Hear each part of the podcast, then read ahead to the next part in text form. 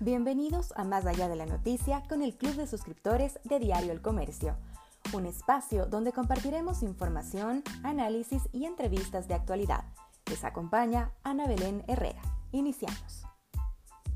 Una de las preguntas frecuentes en estos días es cómo les podemos contar a nuestros niños qué es el coronavirus COVID-19 y cómo prevenir su contagio.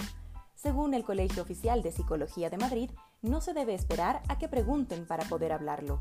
Debemos corregir información errónea o malinterpretada.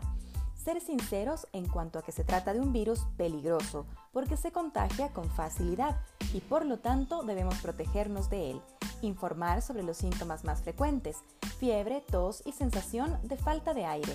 Informar que la mayoría de los casos se recupera hasta en un 80% pero son los mayores quienes más deben cuidarse de este virus y dar seguridad y confianza informándoles que hay muchos profesionales sanitarios para curar.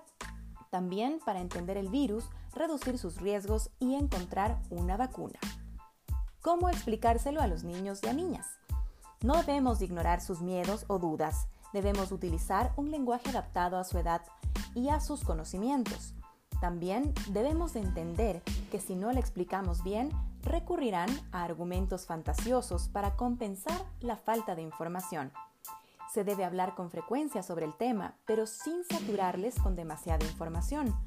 Normalizar, es decir, que se debe hablar sobre ello sin que sea un tema tabú.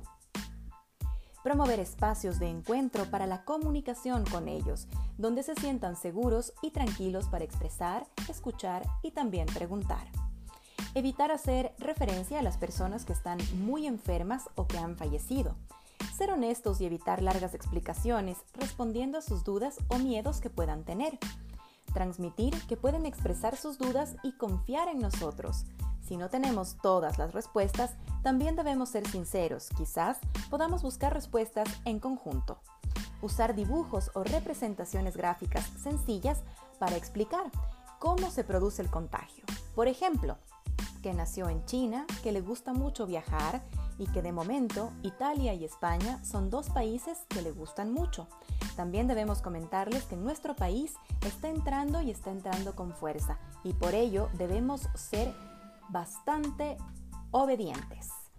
También podemos promover la limpieza de una manera lúdica, por ejemplo, dibujando en sus manos un virus para que ellos puedan lavar sus manitas cuantas veces sea necesario hasta lograr quitar el dibujo por completo. De esta forma ganarán puntos y posterior a esto un premio. Es un buen momento para transmitirles medidas de higiene para toda la vida.